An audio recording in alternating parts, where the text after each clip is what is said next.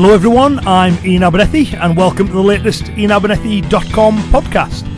Got a bit of a mixed bag for you uh, this month. Uh, it's made up of two sections to begin with, where we look at uh, Funakoshi's writing, uh, particularly a quote, and how that relates to the nature of kata. Um, look, looks at a lot of the misunderstandings about kata and uh, that exist both within and outside the karate world. And in the second part, we're going to look at the link between kata and live practice. And again, looking at some of uh, Funakoshi's writings and Motobu's and Mabuni's as well. So hopefully uh, you'll find those two separate parts interesting. And then we're going to look and have a discussion about the WCA or the World Combat Association, which is a group that myself, Peter Consterdine and Geoff Thompson run uh, natural home, I think, for the pragmatically minded traditionalist. And um, I want to explain a bit about the ethos and the thinking behind the group because I probably don't uh, mention it enough. Uh, before we get into all of that, one thing I'd like to make sure that I uh, mention in this introduction is the Practical Karate Weekly newsletters. Uh, you'll have seen these things, these kind of like fake uh, newspapers that um, pick up various feeds from various sources and automatically put them together. Well, I've set one of those up, but then I actually get in there and physically edit it as well. So if you Google Practical Karate Weekly, you'll find it. Um, there's a new issue out around about 10 a.m. every Wednesday morning. By the time I've had a chance to kind of get it to the office and get it edited. And I hope that you'll find that interesting each week. It's, it's, it collects all the, the, whatever the good and the great have put out during that week. Um, it's a nice kind of catch-all of all that's going on in the kind of practical karate and practical self-defense world. So um, you can subscribe to that directly as well, so you'll get an email sent every time one comes out. Uh, but if you just check it out anyway, because I think it's of interest, and I, I, don't think I've really made enough of a job of making sure that everybody knows that it's it's there. Because you know, if you like these podcasts, you'll you'll you'll like that um, that newsletter. And in addition to those, of course, I need to remind you about my own personal newsletters at ianabernethy.com. If you got the right hand corner, you can click on join the newsletter. If you follow me on Facebook you'll get a fraction of what I actually put out. It's just the way that Facebook works. Unless you pay them large amounts of money to promote your posts to the people who've liked the page, only a fraction of people get to see it. So we've got just under, I think, 14,000 people have liked the Facebook page, and at, a guess, I'd say about 20% of people actually see what we put out based on the figures. So you're going to be missing a lot of stuff. So if you click on the join the newsletter, you'll get to know about everything uh, once every month or six weeks or something, and that way it'll it'll make sure that you're uh, you're kept in the loop. All right, okay, so I just want to mention that my own newsletters and the Practical Karate Weekly newsletters. I will now get into the first part of this month's podcast, where we're going to look at one of Gichin Funakoshi's quotes and how that relates to the nature of kata.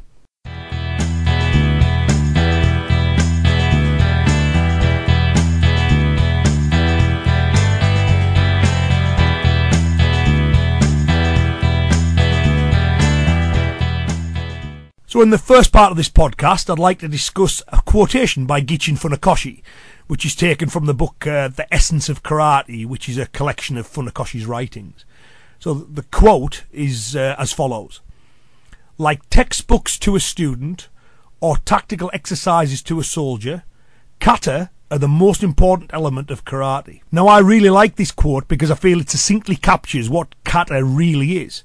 No, kata is not an imaginary fight against multiple attackers. You know, that's a notion written off as nonsense by Kenwa Mabuni in the 1930s. And yet still it persists both within the karate world and as martial arts of other disciplines looking in. But kata's not. It's not an imaginary fight. What kata truly does is provide the syllabus of karate while also giving us manifest examples of the combative principles and tactics that underpin the application of that syllabus.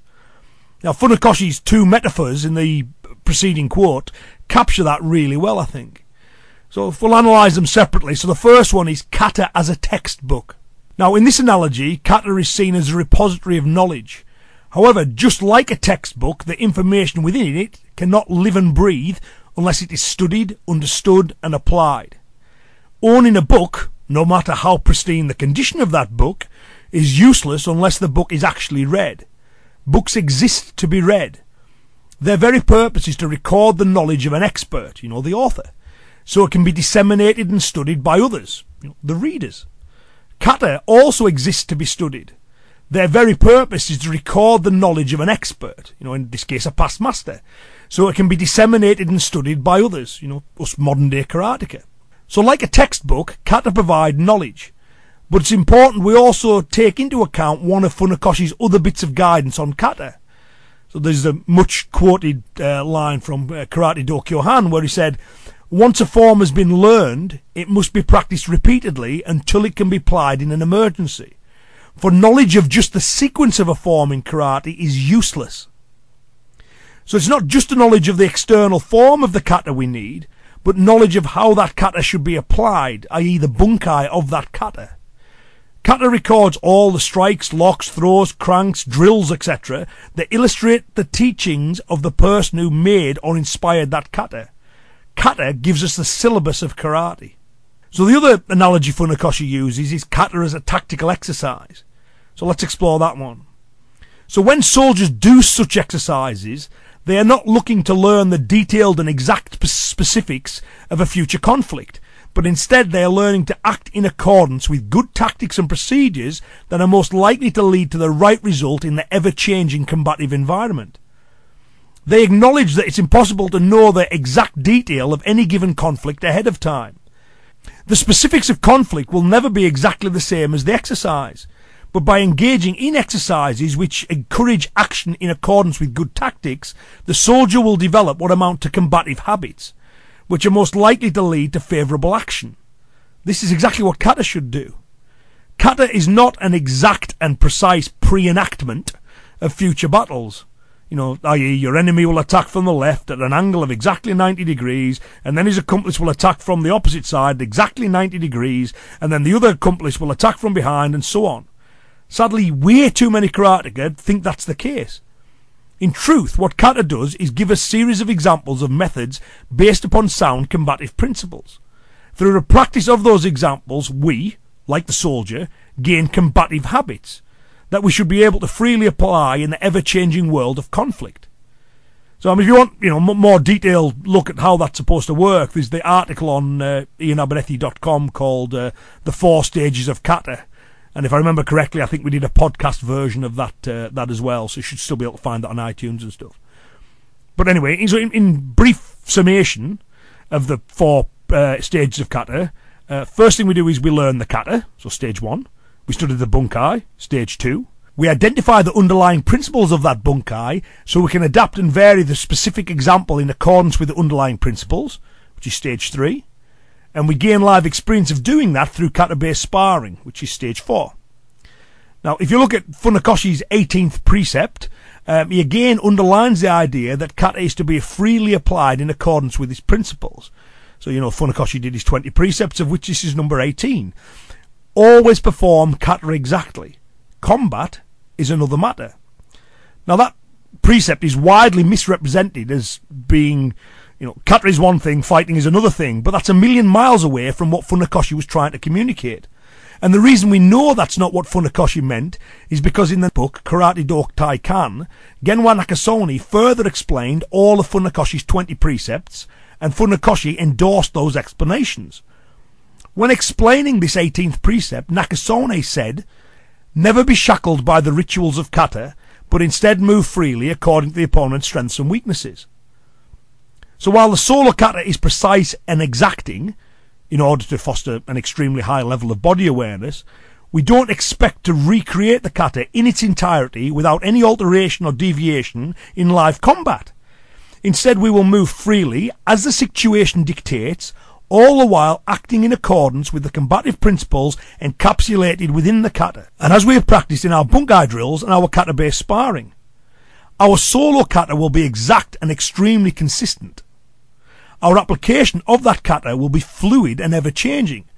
This is what Funakoshi is wanting us to understand via his 18th precept. This is also why he likens kata to soldiers' tactical exercises. The soldier does not expect the exercise to perfectly match future conflicts. But they understand that through the exercises they will gain an understanding, hopefully an intuitive and habitual understanding as opposed to an intellectual one, that will enable them to best navigate those future conflicts. Kata is exactly the same when it's correctly understood and practiced. So as well as giving us the techniques of karate, kata also gives us the tactics of karate. Or to put it another way, kata give us both the what of karate, i.e you know, what we do, the techniques, and the when of karate, i.e., when we do something, or the tactics. Take away kata from karate, and there's very little left. In the quotation we're discussing, Funakoshi succinctly describes what kata should be. It's not a pretend fight, but instead it's a repository of the knowledge the experts that came before us have bequeathed to us, like a textbook. So it provides examples of the combative principles and tactics which underpin karate. As part of our kata practice, we should seek to understand those combative principles and tactics such that they can be freely applied in an habitual manner in the ever-changing, unpredictable world of life conflict, like soldiers' tactical exercises. When understood in this way, kata are without doubt, as Funakoshi says, the most important element of karate.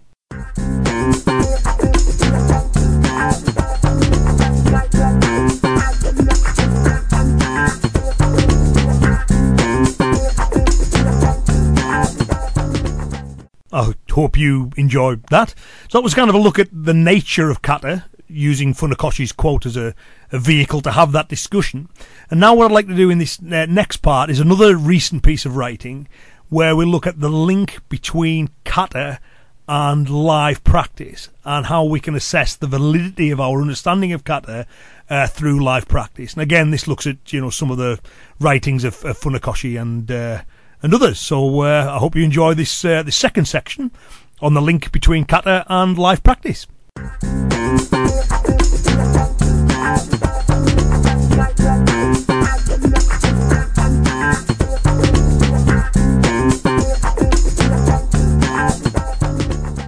So, in the second part of the uh, the podcast, uh, we're going to discuss uh, a section of Karate Do My Way of Life, which is again it's another book by uh, Gichin Funakoshi. And the section we're going to look at is one in which he describes his clandestine training with Anko Azato.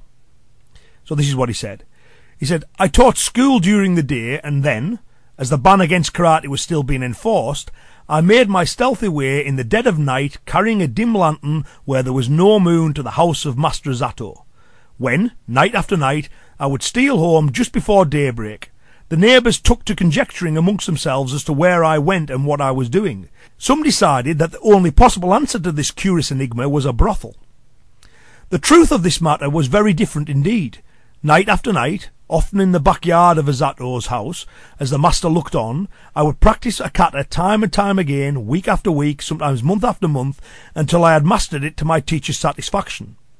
This constant repetition of a single kata was grueling, often exasperating, and on occasion humiliating. More than once I had to lick the dust on the floor of the dojo or in the Azato backyard. But practice was strict, and I was never permitted to learn another kata until I had satisfactorily understood the one I had been working on. So many years ago, when I first read this, I was struck by the seeming sadism of Azato's method of correction. You know, more than once I had to lick the dust on the floor of the dojo or in the Azato backyard. When I returned to the book, I read it quite differently. Seeing it as being a turn of phrase, possibly a clumsily translated one, akin to a skateboarder saying that they ate dirt when they had fallen to the floor in a painful way. Uh, we therefore have two ways of reading Funakoshi's statement. We can read it literally, such that Azato made Funakoshi lick the dirt from the floor for any error made in kata, or we can read it figuratively, meaning that Funakoshi was unceremoniously dropped to the floor as a result of failing to understand the kata properly. Funakoshi certainly doesn't give the impression that Azato was a cruel or sadistic teacher. I mean, quite the opposite. You know, this is what he says of him. He says, um, uh, it was my good fortune to be brought to Azato's attention and to eventually to receive my instruction in karate at his remarkable hands. Throughout all of Funakoshi's works, he has nothing but praise for his teacher, both as a man and a martial artist. So it seems highly unlikely to me that Azato demanded Funakoshi get down on his hands and knees and lick the floor as a chastisement for errors made in his solo performance of kata. It seems much more likely that it is indeed a turn of phrase. And what Funakoshi is referring to is being unceremoniously dropped to the dirt or being dumped onto the floor of Azato's dojo. Immediately after this eating dirt statement, Funakoshi states, I was never permitted to learn another kata until I had satisfactorily understood the one I had been working on. This would infer that Funakoshi being dumped to the floor was a sign that the kata had not been fully understood. This would certainly be in line with Funakoshi's views on kata as stated elsewhere. So, as we mentioned in the first section, in Karate Do uh, Kyohan, Funakoshi said, once a kata has been learnt, it must be practiced repeatedly until it can be applied in emergency, for knowledge of just a sequence of a kata in karate is useless. I therefore feel Funakoshi's eating dirt comment is indicative of the idea that what shows true understanding of the kata is not the solo performance, which Funakoshi deemed as being useless when separated from function, but the ability to apply that kata. As I read it, Azato would test Funakoshi's understanding of the kata through a test of application. Funakoshi, more than once, found himself humiliatingly dropped to the floor, and that was undeniable proof that the kata was far from being understood. In an interview in 1936, Choki Motobu also describes the secret nighttime training of the past. So this is what he says. Matsumora from Tomari and others used to go up to Katabaru at night when the moon was very bright. There they trained so hard that they could not even get up by themselves because of their aching backs and legs. All their body parts were so sore that whenever they reached their homes around dawn, they were unable to even crawl inside. So they lay down at the entrances where they fell asleep. They were too tired to go to their bedrooms. This is how hard they used to train in those days. They trained and studied kata and kumite at the same time. For the purposes of this discussion, this is how hard they used to train in those days, they trained and studied kata and kumite at the same time. That is of most relevance. Again, we see the link between kata and kumite being emphasized. Kenwa Mabuni, the founder of Shitoryu, also experimented with armor to permit hard contact while keeping sparring safe. However, he had his reservations about the armor and was concerned people would come to rely on it. Uh, what he said was, the main disadvantage of the armour to date is that we are not fully able to use any part of the body as a weapon, which is the nature of karate. It is my hope that the current armour will be improved upon, and with continued practice and research this problem can be overcome. In the meantime, those who would use armour should not neglect the practice of kata in conjunction with pre-arranged sparring and free sparring without armour. Otherwise you will come to rely on the armour. Consequently, you will miss the aim of karate, which is to be able to protect oneself from an assailant. The need for live practice is emphasized throughout the writings of the past masters, as is the need to understand the link between kata and that live practice. So, sparring does not exist apart from the kata, but for the practice of the kata. That's Gichin Funakoshi in Karate Do Kyohan. Kumite is an actual fight that uses many basic styles of kata to grapple with the opponent. That's Motobu talking in Ryukyu Karate Kempo. Through sparring, one may identify the practical meaning of kata. that's Chojun Miyagi in Karate Do Gaisetsu. And, you know, and so on. You know, I think karate would greatly benefit from a return to this traditional view. The true measure of an individual's understanding of kata is not the aesthetics of solo performance, but how well that individual can apply the lessons of that kata. Skill in application is a concrete, real-world measure. However, judging a kata on solo performance alone means that we are using arbitrary and subjective criteria. It's not the look of a punch in the kata that counts, but how hard that punch hits. It is not the aesthetics of a throwing motion in the solo kata that's really important, but instead it's how well we can actually throw people. Good aesthetics are an inevitable byproduct of the pursuit of function. However, function is not an inevitable consequence of the pursuit of aesthetics because aesthetics are subjective. Solo Kata provides a syllabus for what we do. It also provides a you know good form of supplementary solo practice. However, it is no good if solo kata becomes the goal of practice instead of being the part of the whole that it is intended to be. It seems abundantly clear to me that function was the test of understanding that Azato applied to Funakoshi's kata. Additionally, the link between kata and kumite is clearly expressed in the writings of many past masters. For clarity, we're not talking about kumite based on the rules of modern competition, but kumite based on the nature of real conflict and kata, as described by the masters of the past. In Karate Do My Way of Life, Funakoshi describes the close relationship between Tegumi, Okinawan wrestling, and karate. He describes bouts where he and others would fight to unconsciousness, submission, or the intervention of a referee. He goes on to say that they would also engage in such bouts with multiple opponents. And adds to that, he goes, it's hard to think of a better way to learn to defend oneself against more than one opponent. I agree. Funakoshi did it live, and so should we. When I wrote my first book in 2001, I discussed this kata-based sparring idea and the vital need for bunkai drills to progress into live drills. And while bunkai is getting more and more popular, I think the need for live drills has not yet been fully embraced. KBS, or kata-based sparring, is practical, fun, safe, and it's usually beneficial when correctly structured. It's a vital part of making karate work, and as we have seen, it has its roots in traditional practice. Azato seems to have regarded the functional application of kata as being the ultimate measure of understanding. You know, you could not move on to another kata until practical application had been demonstrated. Funakoshi said that kata without application was useless, and that sparring existed for the practice of kata. Motobu tells us that kata and kumite were always practiced side by side, and that in kumite we used the techniques of kata to grapple with our opponents. Miyagi tells us that it is inspiring that we come to understand the practical application of kata. Funakoshi tells us that live practice against multiple opponents is the best way to learn to protect ourselves from multiple opponents, and so on. You know, we need to ensure that we embrace all of this and include live practice as an inextricable part of kata.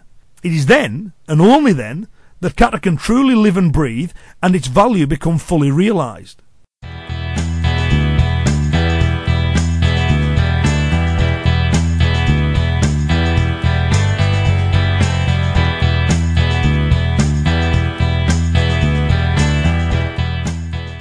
Well, I think those two pieces sit together quite nicely. In the first one, we look at the the nature of kata, uh, that it's not a replica fight. In fact, what it is is it's a collection of knowledge from the past masters that gives us the techniques, the principles, and the tactics that we would employ in live situations. And in the second part, we look at how we would uh, practice live and how we need to be able to give those kata techniques free expression. So solo training's not enough. Bunkai training's not enough. We need live practice. However, if you do away with kata and just go to live practice, you've got nothing to tell you what to do in that live practice. So I, I sometimes liken it to, you know, if I wanted to trek up a mountain, it's helpful if I have a map. I, I could just set off and hope I make it and don't fall into a ravine or get eaten by wild animals. But it's far better if I have a map from someone who's gone there before saying, these, this is the direction to take, these are the skills you need, this is where you want to avoid. And that's essentially what, what kata is. It, it's, it's a map that helps us to navigate the wilderness of conflict. Now, if you enter the wilderness of conflict without a map, that's obviously problematic. But if you just own a map, that does not make you a mountaineer.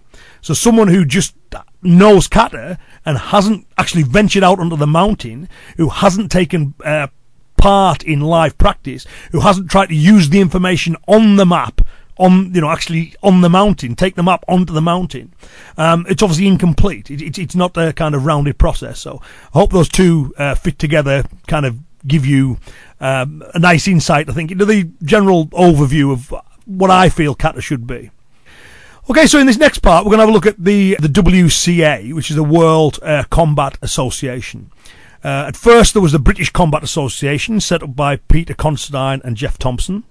Uh, eventually, they became the British Combat Karate Association, which is the kind of the karate wing, if you like, of the of the uh, the BCA. And uh, for those listening overseas, um, if you think of any British karateka who has anything to do with kind of practical karate, if you've read any books by any uh, or seen any uh, videos online or DVDs of any practical karateka originating from the UK, I would say there's at least a 95% chance that person is a member of the British Combat Association or the British Combat Karate Association. So, you know, think of Lee Taylor, Andy Kidd, Rakesh Patel, myself. We're, we're, there's that big, big group and, and many more. I could go on and on and on. But anyone who's anybody within British Practical Karate is a member of those groups. Now, the World Combat Association is the international wing of that, which was set up later on um, to cater for the, the huge influx of people who were seeing what we were doing and said, you know, I want to be a part of that.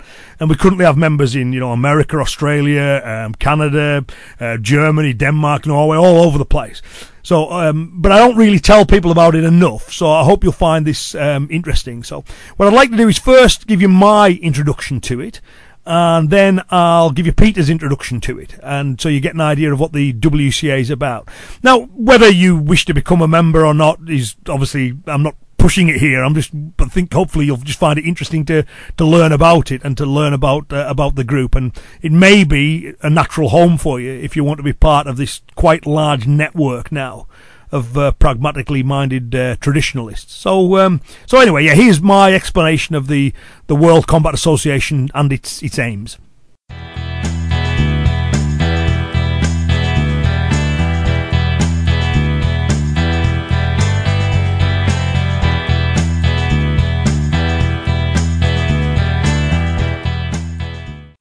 Exponential growth in those returning to practicing the martial arts in a practical way means that there is now a pressing need for a global, dedicated association so practitioners of applied martial arts can band together for the benefit of both the arts and themselves.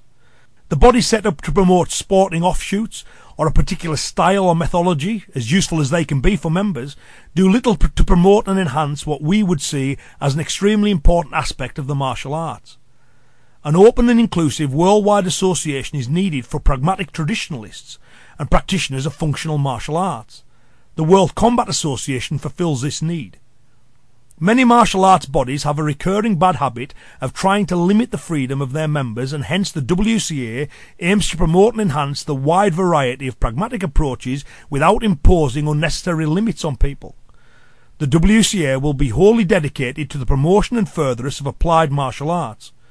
Your standard association will typically deal with things like insurance, providing representatives for competitions, and so on. You know, that's not the role of the WCA. The WCA has been set up to be an independent association of like-minded individuals who believe that applied martial arts need a body to address the specific issues associated with our pragmatic approaches. The WCA is totally dedicated to and totally focused on the promotion and study of the practical aspects of the martial arts we will therefore not be engaging in activities such as selling insurance, etc. Those who therefore have insurance through the other bodies to which they belong, or who have it independently, therefore do not need to pay for a service they do not need. We will be totally happy for all WCA members to be members of as many or as few other bodies as they wish. As I say, it's not our job to impose restrictions on members, just the opposite in fact. The WCA will promote all practical approaches to the martial arts and will have no dictatorial hierarchy. This is a group in which diversity in approach, providing it remains practical and of high quality, is encouraged and deemed valuable. The WCA aims to meet the following objectives and to provide the following services.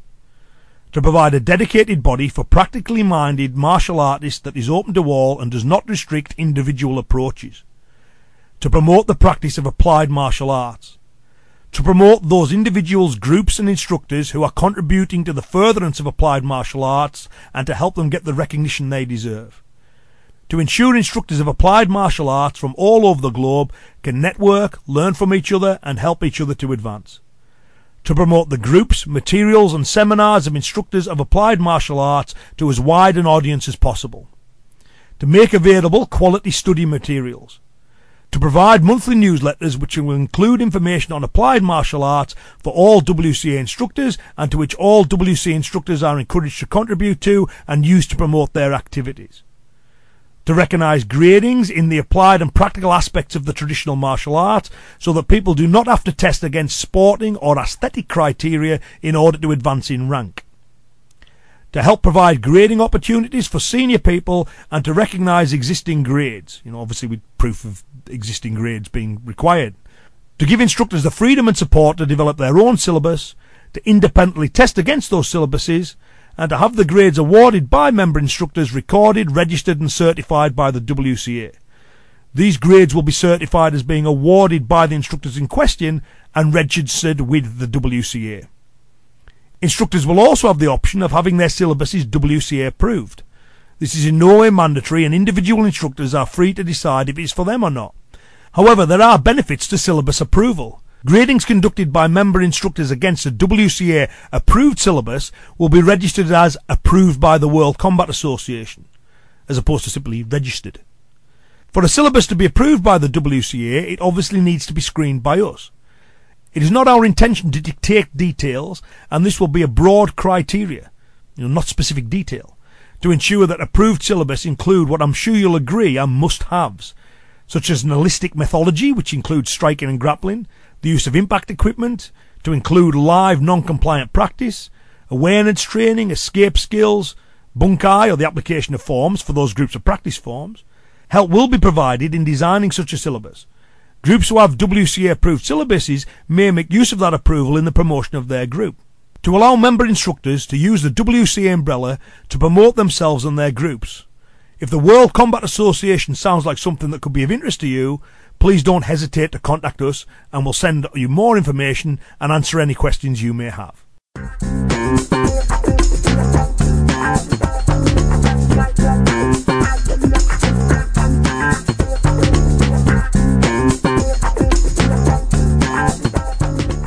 So I'll now read Peter Consterdine, uh, Ninth Dan, uh, his explanation and uh, introduction to the WCA.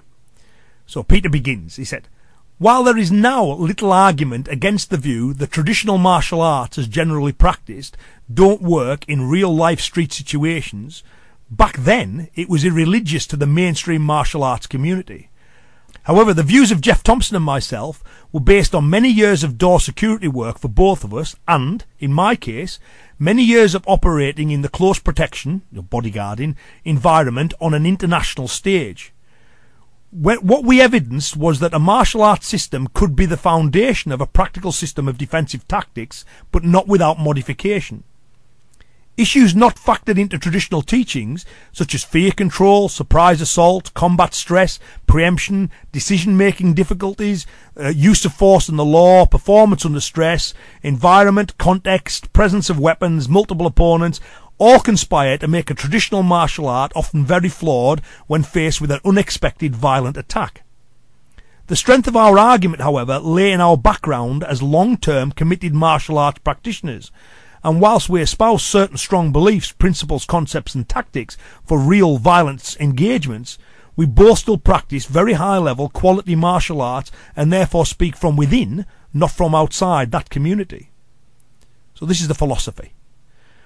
Whilst we started the BCA as a home for instructors who felt they had reached a ceiling within their existing organisation, particularly from wanting to research practical issues, we had other key principles that we have started and maintained consistently throughout the lifetime of the BCA.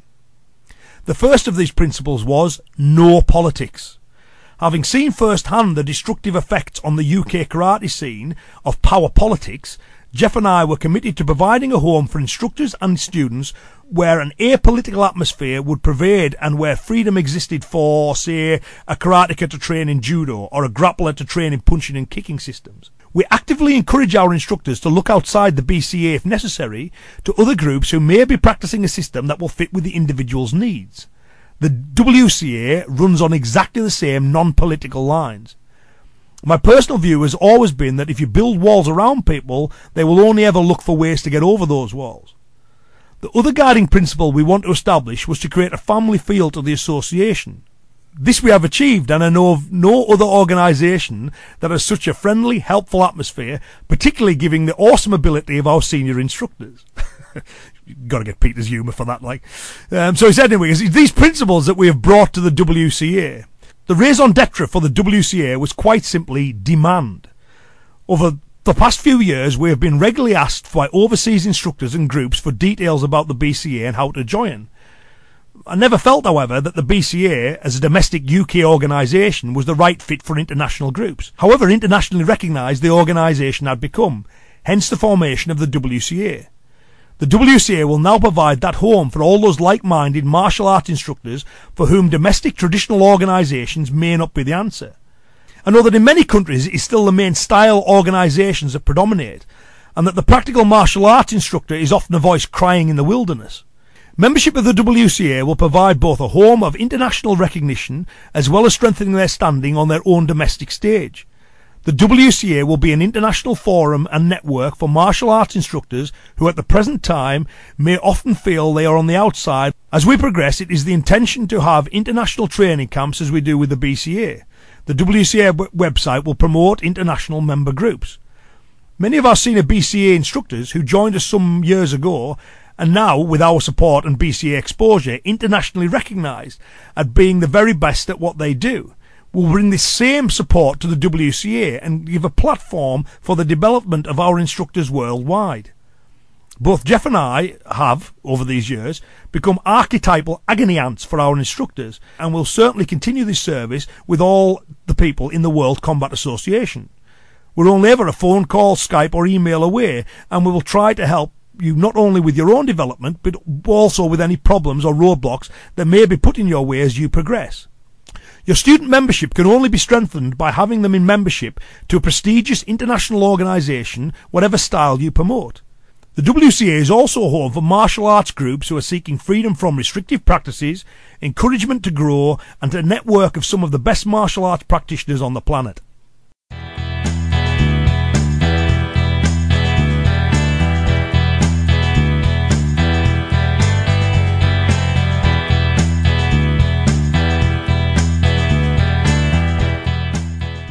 Well, that brings to an end uh, this month's uh, podcast. I say quite a a bunkai buffet, shall we say, a, a mix of, of, stuff this month. Uh, I'll be back with another podcast soon. In the meantime, I hope to see you at the uh, seminars. Thanks so much for your support of these podcasts. I'm very grateful to everyone for listening in. Uh, particularly grateful to all those who kind of tell others about the podcast as well and help spread the word on them. Thank you very much. Um, and yeah, I think that's it for this month, and I'll speak to you again soon. Okay, take care. Bye bye.